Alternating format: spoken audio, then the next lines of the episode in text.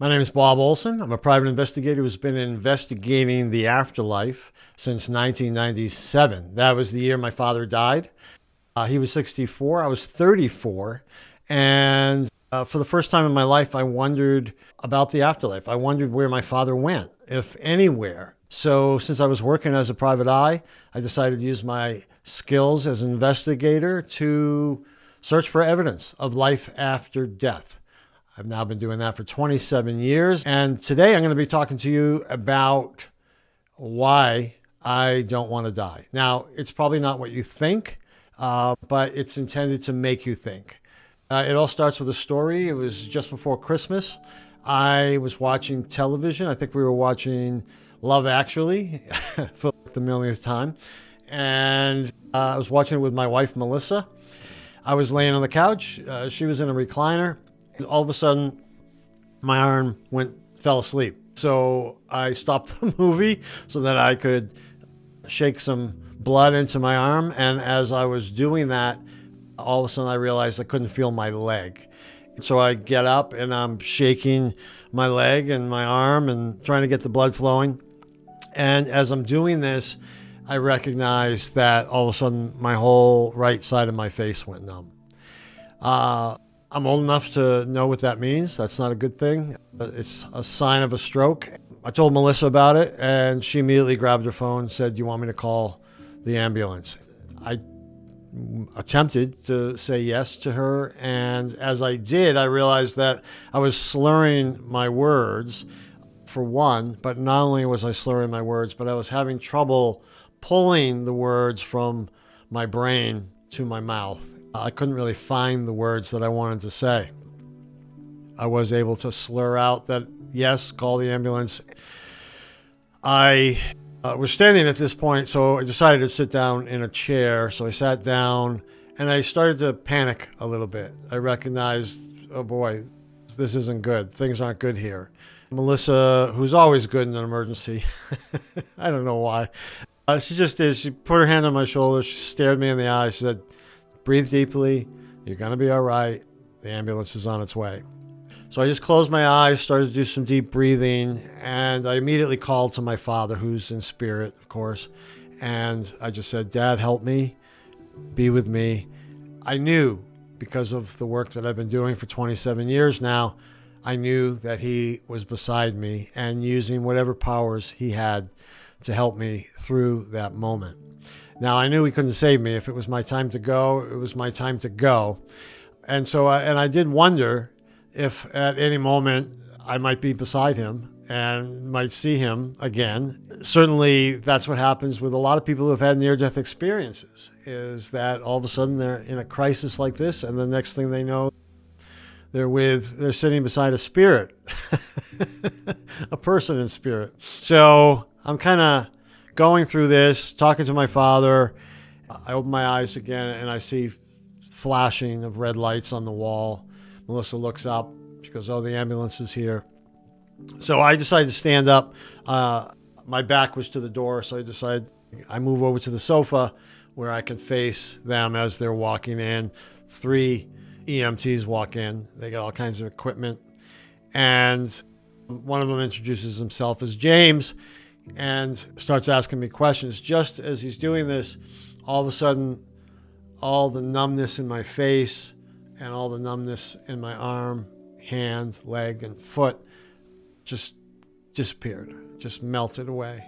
It was a little bit of a relief, and suddenly I was able to talk again. So the EMTs didn't really get to hear me slurring my words and having trouble talking as far as they were concerned, once they started to do tests and ask me questions, everything had gone away by this time.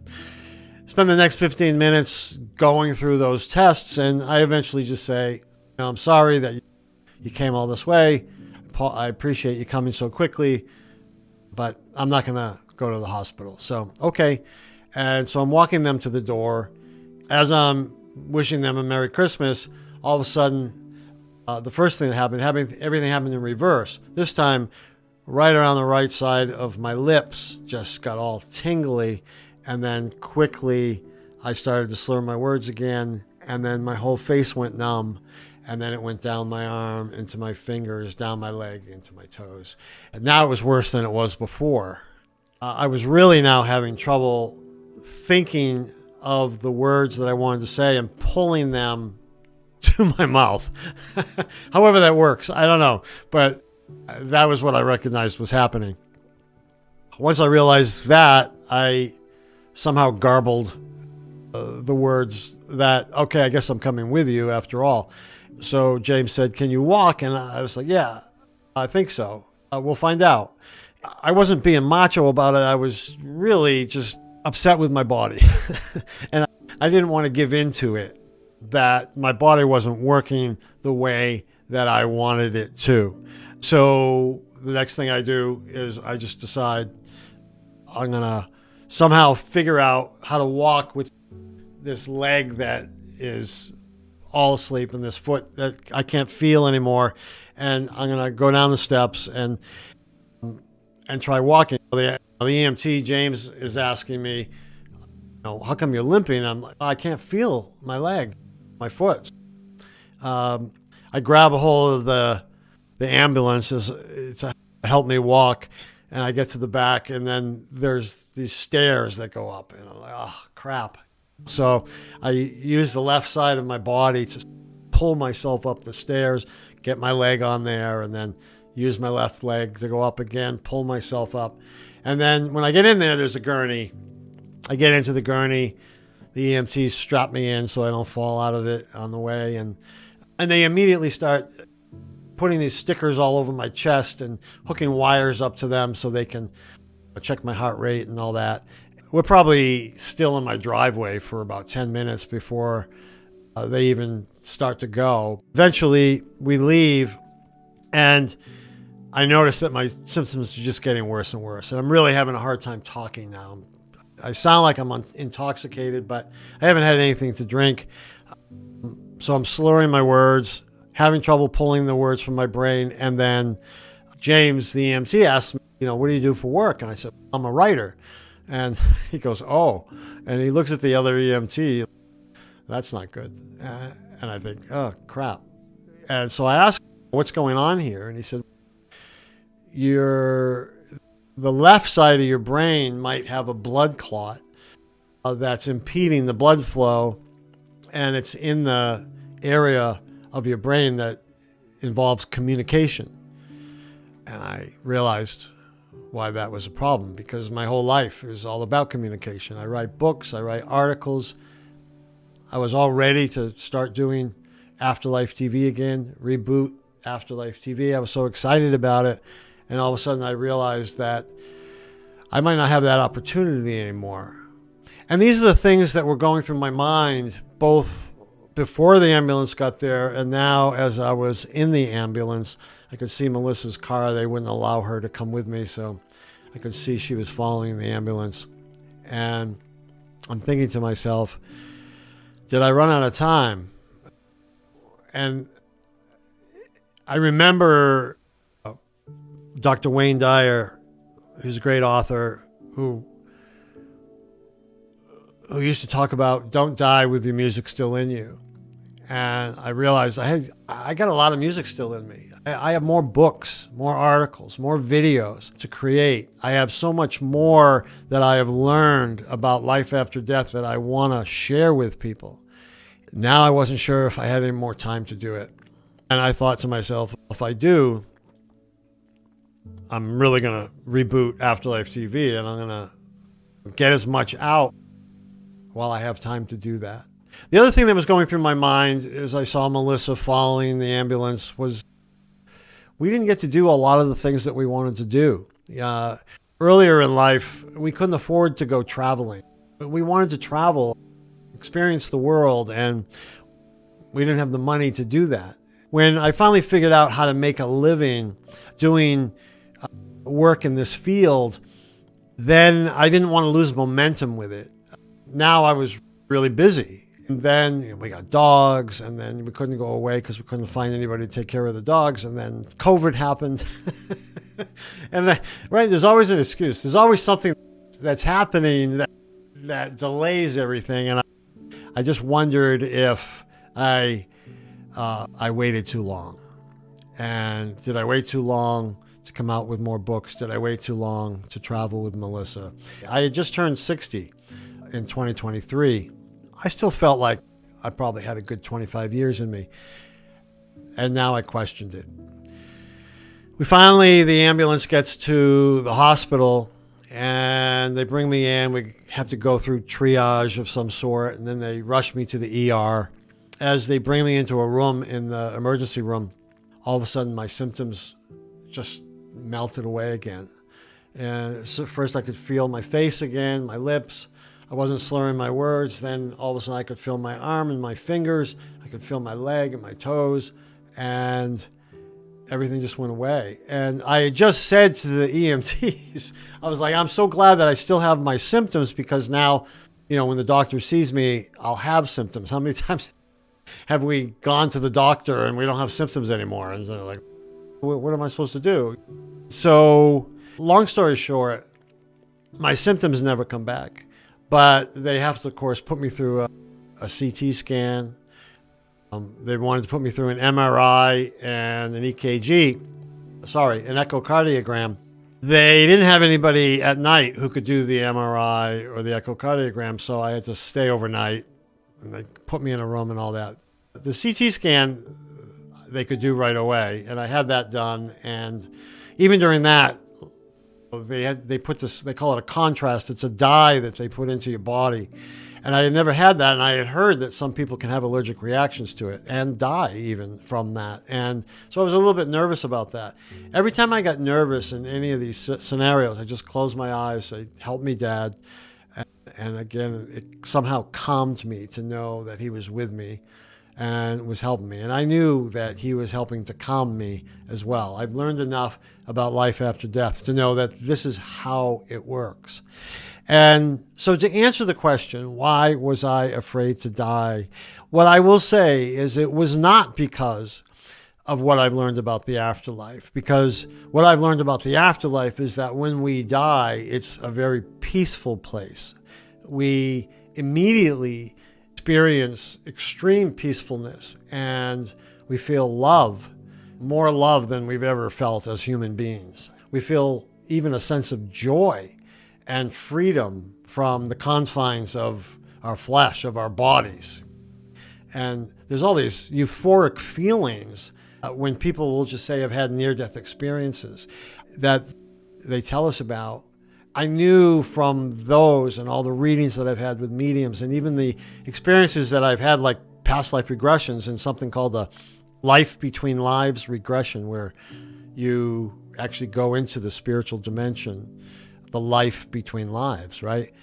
I've had these experiences. I knew what that felt like. I knew that it is a peaceful place to be.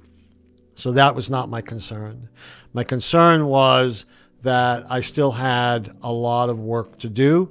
I still had a lot of living to do with Melissa and my friends and family members, even my dogs, and I wasn't ready to go yet. I still had a lot of music left in me. I had a lot of teaching to do. I had a lot that I wanted to share with you, my audience. And for that reason, I didn't want to die. I say this even if you're I was I'm 60 now, you're probably much younger than me perhaps, and you might be saying, "Well, I'm only 20 or 30 or 40." And so I have a lot I have my whole life ahead of me. But one of the things that I've learned working in this field with many people who have lost loved ones to all sorts of causes of death is that we never know how long we have.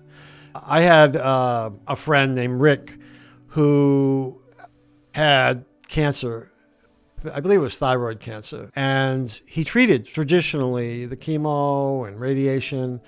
And he got through all that. And then five years after the treatment, he had that uh, the tests again to recognize that the cancer had not come back, and he was celebrating that. And he was out on the highway, and one of the things Rick used to do, just for safety reasons, is that if he ever had to use the phone, he would pull over into the into the breakdown lane, and he would talk on the phone just because it was safer.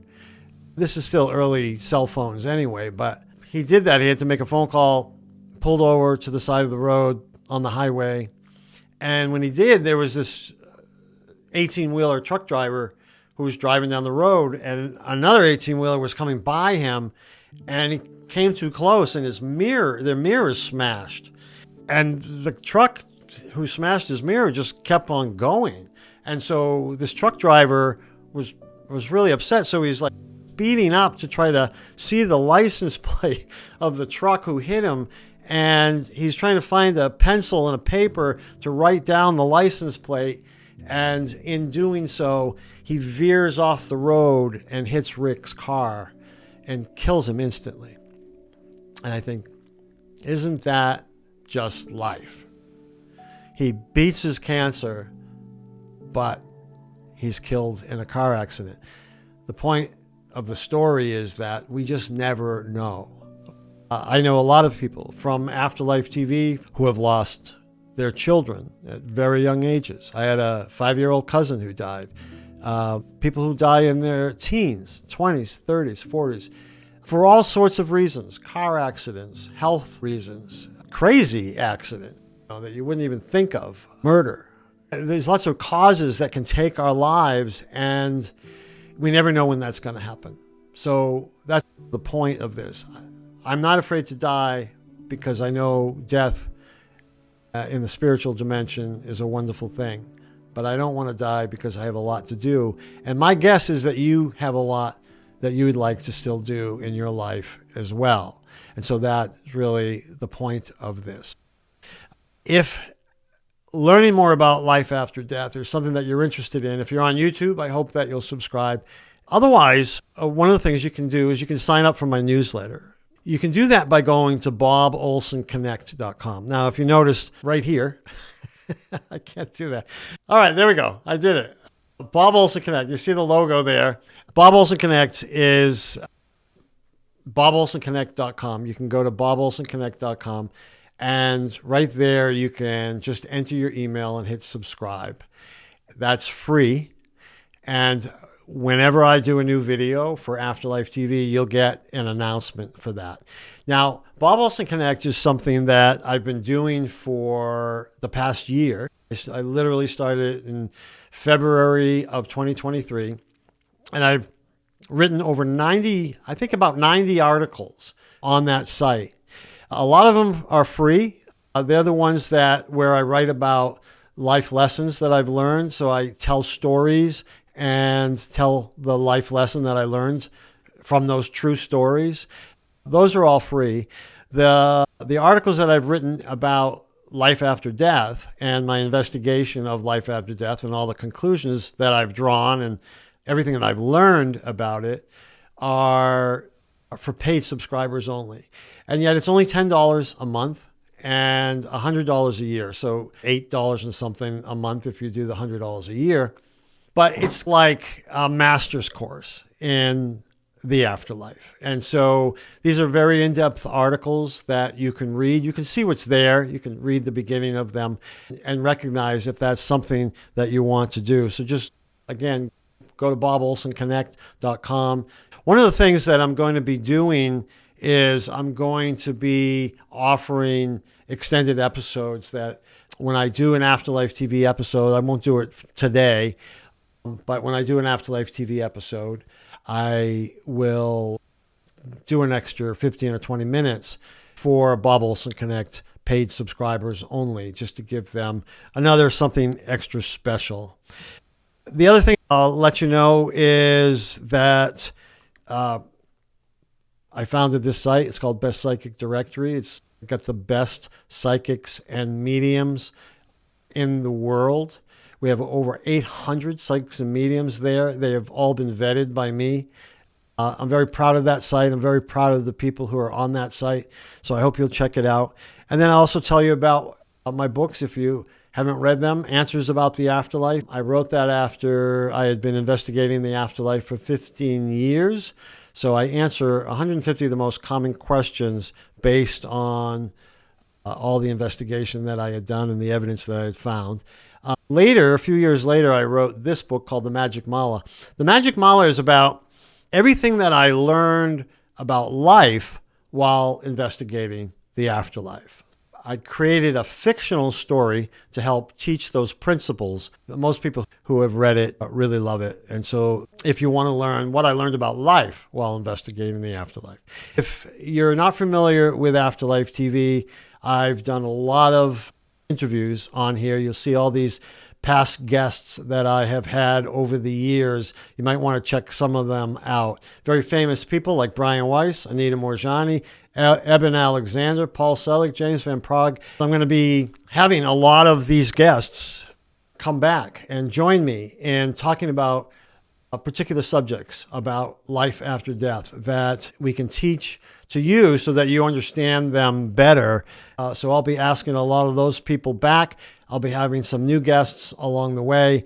And my favorite guest of all time is my wife, Melissa, and she's going to be joining me for a lot of episodes as well. What's great about having Melissa on is that she has been with me throughout the past 27 years. She has learned as much about life after death as I have. She has edited all my articles, edited all my books. She's had a lot of the same experiences that I've had. And she just comes at all of these subjects with a little different perspective than I have. I came at this from the point of view of someone who was skeptical about life after death. She was never really skeptical about life after death. And so together we get to talk about a lot of these subjects and she brings something very valuable to the table in doing that. So I look forward to having Melissa on and being able to converse with her about so many of these subjects.